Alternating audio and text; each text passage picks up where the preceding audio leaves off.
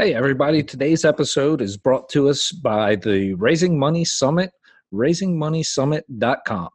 Adam Adams has put together an amazing lineup of speakers. You have Adam Adams, Michael Blanc, Tim Bratz, Ellie Perlman, Alina Trigub, Kent Clothier, Jeremy Roll, Jillian Sadati, Cordy Peterson, Marie Miles, and many, many more. If you are raising money for syndication, for fix and flips, for land deals, for self-storage, mobile home parks, whatever you're raising money for in real estate, you need to be here at this conference. Again, that is the raisingmoneysummit.com for tickets. And Adam has been gracious enough to let our listeners have a 40% discount through the end of May. All you need to do is use the promo code SPOTLIGHT, one word, SPOTLIGHT, S-P-O-T-L-I-G-H-T. And again, that is raisingmoneysummit.com. And if you are raising money, this is the must-attend event of the year, and it is just going to be amazing. Adam puts on a phenomenal summit. So just again, raisingmoneysummit.com. And if you use the promo code SPOTLIGHT, you will get 40% off through the end of May. Welcome to REI Spotlight, episode number 7 with Kris Bennett. Kris, how are you doing today? I'm doing really well, man. How are you? Doing well. How'd you get into real estate? Well, back in 2007, I got my real estate license and was going to do residential, and the class was full and everybody's excited about what was going to happen. We were going to make a ton of money, and then 2008 hit, and obviously none of that panned out. So nobody knew what to expect going forward, but 2008, that was a really rough time. 2008 all the way up to like 2010-ish or something like that. So anyway, after struggling for a little while during that time period, I decided to go to school.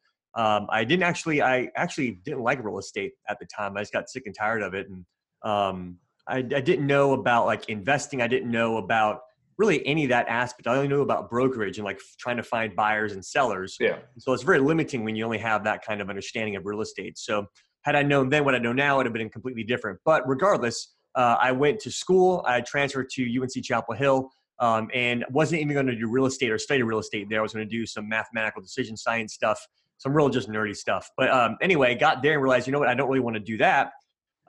So I started exploring some options and found out the business school has a real estate program. So I looked into that some more. I worked for a guy who actually did private equity. He had his own fund and everything in Chapel Hill. And at the time, I worked as an intern. So I was underwriting apartment complexes and anything over 100 units or more, kind of in the Raleigh, Durham, Chapel Hill, Charlotte MSAs. Okay. But anyway, I finally understood kind of like what he was doing. I was like, oh my gosh, you can pool together capital and go out and buy these large deals and obviously benefit from the cash flow, et cetera. So it was starting to kind of, the wheels were starting to turn a little bit. Well, I worked for him, interned for him 2 summers in a row. And the school has a real estate private equity fund. It's the only fund like it in the country. It's a real actual private equity fund. Cool. With real capital to invest. So I applied to that and I got on, after I graduated, ended up working for a small family office in Raleigh. We were doing multifamily acquisitions. I was their acquisitions director. And looking for multifamily deals. Well, we couldn't make the numbers work, just to make a long story short. So we pivoted to self-storage. And there, I didn't know anything about self-storage. I had to learn everything from the ground up, basically. The guys at the office, they had some experience with it. So they had owned built, I think at the time, two or three really small facilities, maybe 15,000 square feet or less. That's really small. So in storage. But they were great facilities, no doubt. But so they had some experience. But anyway, so we pivoted to self-storage. We decided to raise a private equity fund and put it on CrowdStreet, raise the capital that way. So CrowdStreet.com is an online fundraising, basically real estate capital fundraising platform for real estate investors. So that's what we did and found some success there, closed 5 deals, got their 6th one in the pipeline, and then ended up going out kind of on my own for about a year or so. So that's kind of that's the backstory. Now I'm with, actually, I don't know if I actually told you before this, but I'm with Spartan Investment Group out of Denver, Colorado. I'm based in Charlotte right now, but I just joined up with those guys right before, I don't know if your listeners are familiar, but right before the Best Ever Conference, yeah, about 2-ish weeks ago or so. So anyway, so that was that's kind of the whole story in a nutshell.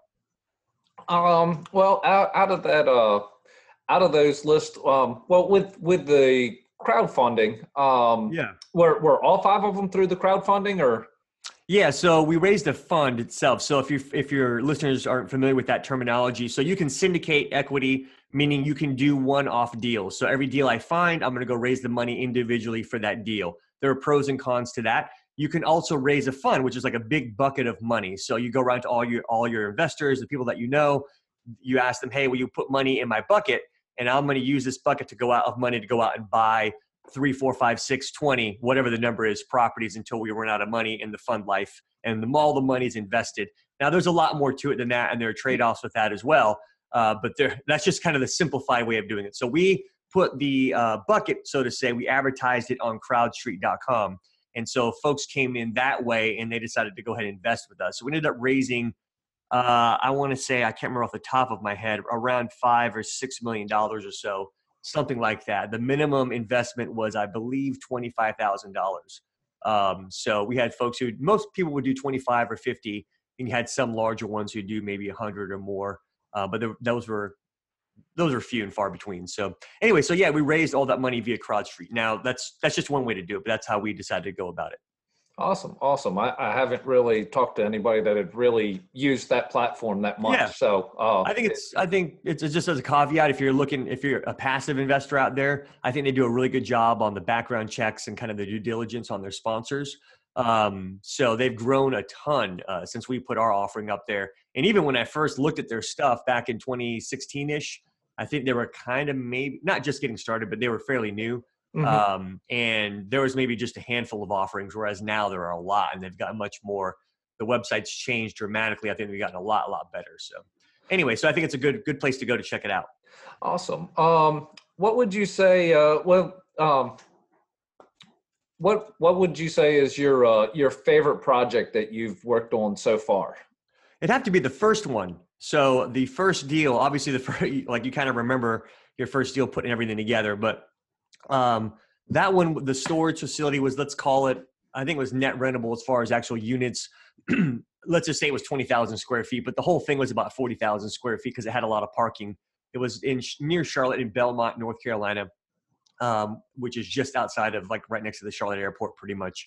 But it was owned by a husband and wife couple, and it was maybe, I think it was built in the 80s or so, or 90s, if I remember correctly. And the husband had unfortunately passed away about 6 to 8 months before I contacted her. And I actually found it on LoopNet. So you can find deals on LoopNet. I found this one on LoopNet. I don't know how long it had been sitting, but the picture that they had on LoopNet, it looked like there was construction going on. It was just a goofy picture. The roofs it looked like they were, like, being constructed. So it looked weird. Yeah, so I'm sure that's why people didn't really dig into it. But then, and if you went on Google Earth at the time, the picture of the facility on Google Earth was actually under construction, like the part of the roof. It just didn't make sense. Yeah. So when I reached out to the broker, I said, hey, what's going on? You know, is there construction here? He said, no, I don't even know what you're talking about. Apparently they had some damage, and so they had to rebuild some roofs. And this is years ago. And the pictures that happened to be online. The Google Earth pictures are just from that. So, like, nobody, yeah. So I was like, and I kind of knew the area, so I knew it was a good area. And I was like, okay, well, that's good for us. No other offers on the table, like no activity around it. So she had about 40 units by the time we contacted her, about 40 units that needed to just be trashed out. She had no idea who even was renting there. She didn't run the place. Yeah, the husband had run it up until he passed away. She was all hands off, and now she was kind of thrown into the middle of this thing. And the documents, paperwork, the leasing rental agreements were somewhat of a mess. It was just like when you walk into the office, it was like very dark and kind of, she wasn't like a sad person or anything like that, but just the office itself was just not bright and airy, inviting. No, like, I mean, you're like, oh my gosh, I'm going to end up in the back in a freezer somewhere if I come in here. I mean, it was pretty bad. Is Dexter around the corner? Yeah, exactly. Yeah, it was pretty bad. She was a really nice lady though, super bubbly and friendly and all that, but it just needed a lot of work. So that was one of the best ones that we did. And, at closing, she had cleaned some out, but at closing it got down to about 30 units that needed to be trashed out. So we got that taken care of. And literally it was just like trash out. We started to repaint it and repave it, all that kind of stuff. But even before that, it was a matter of just putting it on Google, and all of a sudden, you kind of like flip the switch, and at least from let's say it was 75% economic occupancy, it shot up to about 90, I think high 80s, low 90s within about 60 days. Oh, so, yeah, it was just that you see a lot of that in the mom and pop world. If you can get your head around the financials, because usually they don't have good financials, and if you can kind of get through some of that difficult. You kind of have to understand the area and the market that you're in to kind of exactly. You have to understand what the potential is, not necessarily run off of what their historics are, because they may not have accurate historics plan on running it. Yeah, they run it completely differently. And I'm sure you got folks have seen that where they be multifamily or whatever. Like you might buy from a mom and pop, and they manage it themselves and they do all the work themselves, and that's not how you're going to run it. So you can't pay the same or treat it the same, but that's not what their expectations are. Like, oh, you can get this and that, you can do that. And like, well, I don't want to do all that. So it's just different. So, but with this one, I mean, a lot of times with some of these mom and pop facilities, you literally just put them online, get a decent website, and let people pay with a credit card. And it's like amazing what happens. So it's nice. So that was probably the best one. Awesome.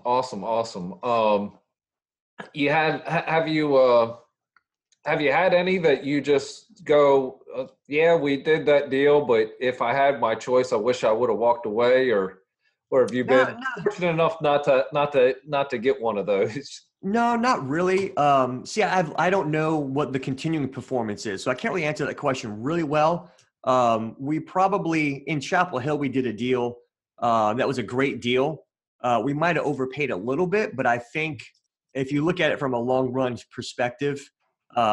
It's okay because Chapel Hill is a high barrier to entry market. And so that's one thing that listeners should keep in mind. Like if you have a high barrier to entry market, it's unlikely you're going to find a deal at a 10 cap or whatever, whatever your return metrics are, because it's high barrier to entry. And the reason that the cap rate would be low is because it's perceived lower risk. People can't build here. Supply is constrained, whatever. So over the whole period, I'm sure we're going to do just fine. But like something like that, I mean, we paid a little bit more maybe than we should have. You couldn't expand the facility or anything like that. But I think it'll end up okay in the long run. So there's stuff like that. You have to kind of stick to your strategy and do what makes sense. And see which way you need to play that particular one. Yeah. And it's like most of this commercial real estate. There are there's different angles and there's different programs. That I can look at a property and go, that's just junk. I don't want anything on it, but that's because it's based off of my metrics. Now, if you look at it, your metrics are different than mine. You may go, well, no, I can make these metrics work, but that's because you're probably thinking, a slightly different angle than what I'm thinking. You have the way that you want to run it, and you go, well, yeah, I'm planning on, adding these amenities and these things. And, like on a self-storage, if I'm just planning on renting units and not throwing boxes and U-Haul and all that, but if you're thinking of throwing in, U-Haul and selling boxes and doing hitches and, doing the whole gamut of add-ons, well, if you have more add-ons, then your financials are going to look different than what my financials are. Absolutely. Yeah. I mean, you can take an apartment complex and turn it into a condo and sell them all off. And that's a completely different business plan. So there's a group that did that in Raleigh. This is institutional. So this is like a 40-story building or something ridiculous like that. They paid like a 4 cap or a sub-4 cap for it. And now that number can be, subjective, but the point is they paid a lot of money for it. And this is like 2 years ago or so, and everybody's kind of shaking their heads like, what is going on? But it's because they're going to condo it out, when later on. So that's okay for them. Whatever their business plan is, sure, we'll overpay today or we'll pay like a lot today, but this building's going to become a condo building. We're going to sell all these units off, in 5 to 10 years and make more than our money back. So we're not going to run it as an apartment complex. Yeah, so, They're not running it as an apartment complex when they do that. It's just, they're not worried about a 5-year, what it's going to rent for in 5 years. They're worried about what they're going to sell each unit for in 4 or 5 years. That's what their point is. And and if they have that capital, the cost of capital is low for them, and they can hold it for a while until the market turns around to where they want it to be. Like they can do that. They have the power to do that. So you're right. Everybody has a different business plan, And that's has to be taken into consideration. So, okay. Well, what are you? You said that you just moved companies. What are your what are your goals, and what are you going to be doing now with them?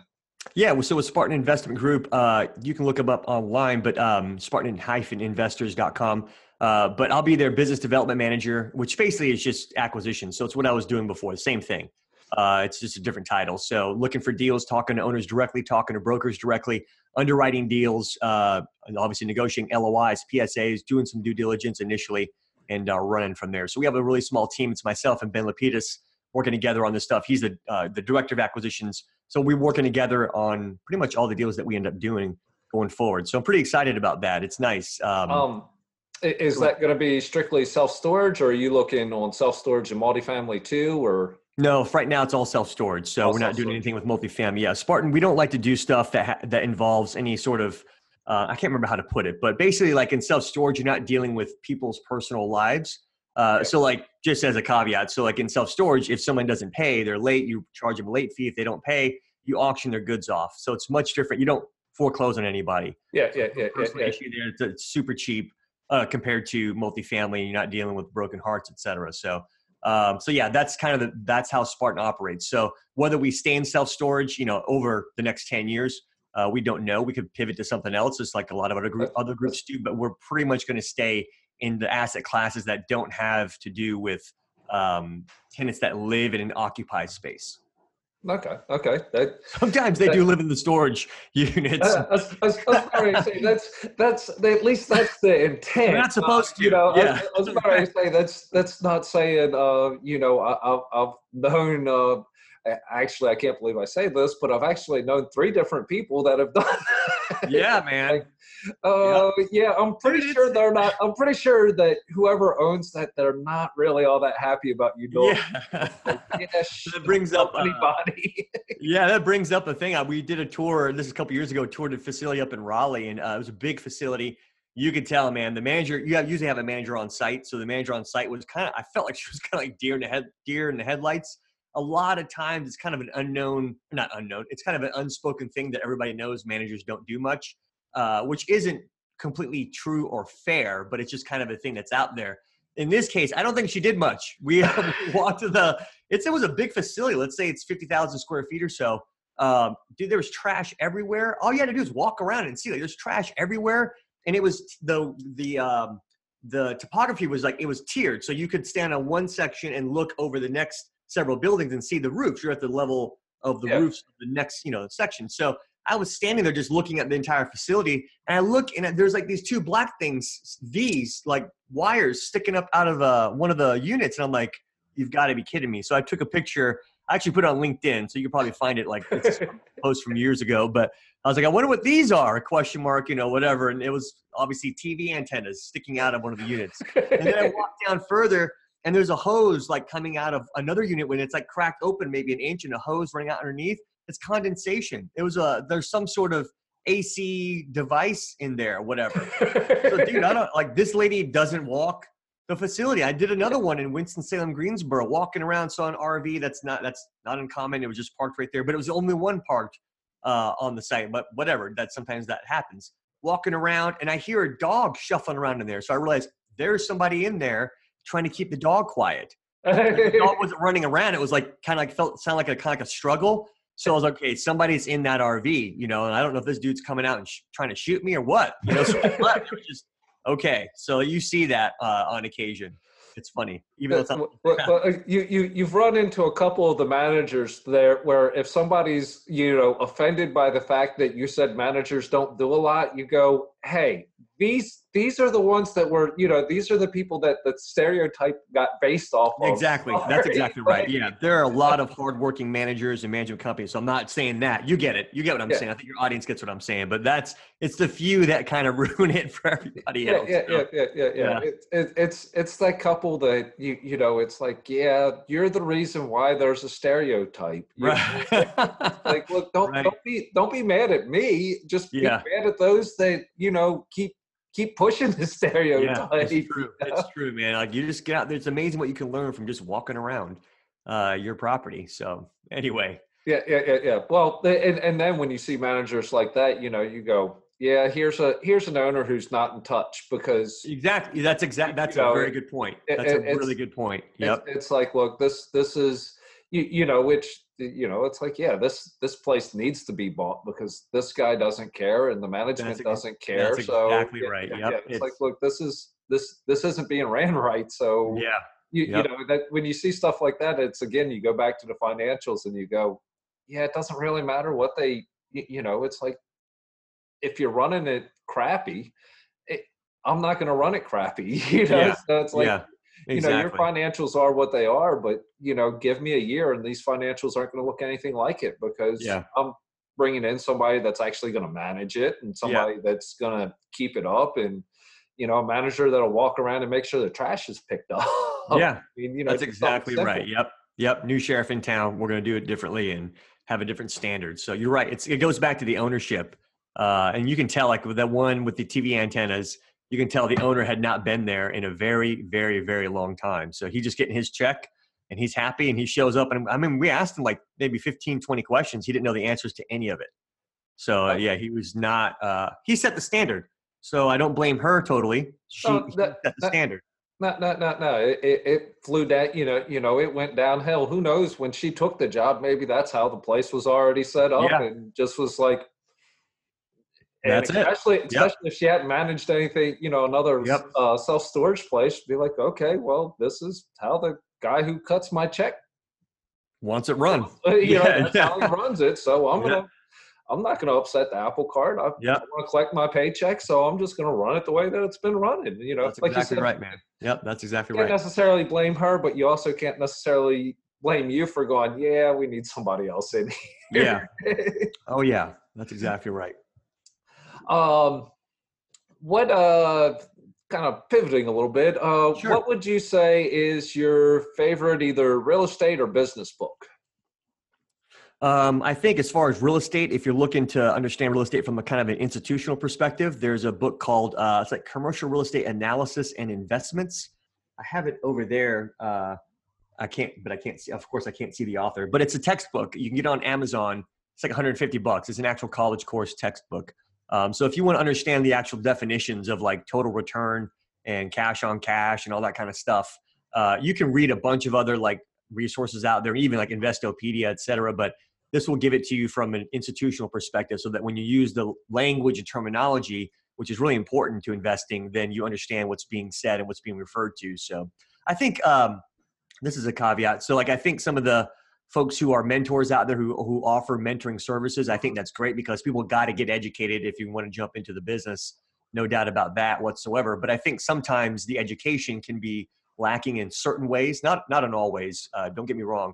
But just in some ways, as far as understanding internal rate of return or understanding what somebody means when they say total return, what does cash on cash return mean, cash yield, you know, that kind of stuff. So just understand the terminology and how real estate works from an institutional perspective and how you compare that to like the stock market and other types of investing. So I think a lot of, again, another caveat, I think a lot of mentoring programs, they want to talk and say that real estate is the best thing since sliced bread and it's so much better than the stock market and so much better than everything else. It is and it isn't. So you have to understand, you know, you got to do what you understand. If you understand real estate, then to you, sure, it's better than everything else. To Warren Buffett, it's not. You know, so it's all subjective. So, but that's an excellent book, and it compares the different asset classes and teaches, okay, this is why real estate is an institutional asset class and how institutions look at it. So anyway, that's probably one of the best books on commercial real estate. I'll have to check that out. That sounds like it's a good deep dive and some good comparison of, you know, just not being a single, you know, it's not being educated from a single focus. It's kind of giving you a broader view and a bigger overview. And also, like you said, you know, kind of that institutional look, because most of, you know, most of the people who are being mentors and educating on this space, and not just multifamily or self-storage, but a lot of them are single focused, and that's good. I want to read something that has a little bit more of a broader focus. That sounds like it's interesting. I think I think it's important to have a different view, and it's okay to still think whatever it is that you're doing is the best thing ever. There's no problem with that whatsoever. But for some folks who want to try and reach out and get a little bit more broad and understand how real estate fits into the overall investing world, I highly recommend that book. Awesome. Awesome. Yeah. There was actually another one. I read Jack Bogle's book, The Little Book of Common Sense Investing, and that's all about REITs and It's all about ETFs and index funds and comparing that to the broader market. So like that kind of stuff is important to understand too, you know, when you compare, because when you're asking, if you're a sponsor, you're asking somebody to invest with you and you tell them, here's my metrics, here's my, you know, projected returns or whatever, what you might make with you if you do business with me, they have to compare that to all of their options. And their options include stocks, bonds, other alternative asset classes that can invest in gold, Bitcoin, whatever, you know, and they're comparing what will my return be over my projected horizon or my hold period or what are my goals? What am I trying to do? If I'm younger, maybe I want to take more risk and put my stuff into more development deals to try and turn that money faster. If I'm older, I don't care as much about that. I just want to cut a check. I just want a check sent to me every month or every quarter, right? So that doesn't matter to me. I mean the sunset investor, you know, they're more worried about, you know, they're like, you know, they're the people who are investing in a 5 or 4 cap just because they're not looking for a super return. They just want safe and steady and countable. That's exactly right. It's like, look, okay, it's a 4 cap. Yep. But it's a 4 cap that, you know, it's performed at this for the last 10 years. And, you know, it's in a market and in a great place and in some high barrier entry. You know, and it's like, I don't see it changing. So I'm fine with being, you know, I'll pay for safety. I don't have to have the return. Yep. I don't want it to eat my money. I just want it to preserve it and add a little bit to it. I just, you know, it's, you know, you pay money for safety, you know, the safer the investment, probably the lower your, you know, the lower your return. So that's exactly right. Yep. Definitely. How do you like to give back? So obviously doing stuff like this. And then also I started a YouTube channel. It's called The Storage Investor with Kris Bennett, Kris with a K, The Storage Investor. Anyway, you can go there and I just put out free videos talking about, with interviews with folks and talking about self-storage investing in general. I have a couple of videos I'm going to post on how to find it, like different data resources. So I've had people ask me, how do I actually like get started in this? Or where do people go to get data and all that kind of stuff? So I put out basically free content. That's what I'm trying to do. Awesome. Yeah. And then obviously, like I have a call I'd say every 2 to 3 weeks with a friend of mine where we go over, we kind of have like business accountability. So, you know, obviously I'm glad to help anybody kind of succeed. I put my calendar on my email. I have a link. You can schedule a call with me if you want some insight onto your storage deal or talk about self-storage. I'm glad to do it. So. Awesome. Yeah. What is the best way that my listeners can get a hold of you? Sure. You can shoot me, or they can shoot me an email, Kris, KRIS at Spartan-investors.com, Kris at Spartan-investors.com, or you can reach out. If I'm on LinkedIn as well, just search Kris Bennett Storage. You'll find me. And then also on YouTube, The Storage Investor with Kris Bennett. They can reach out that way as well. And if they want to schedule a call, just shoot me an email and there's a link again when I respond. Click that link and schedule a call and we can take it from there. Awesome, man. Well, I appreciate your time spending your time with me and my listeners on this podcast. And I thank you and I appreciate it. And, you know, until we get a chance to talk next time. Okay, great. Thanks, David. Thanks for having me on. Appreciate it. Thanks, Kris. All right.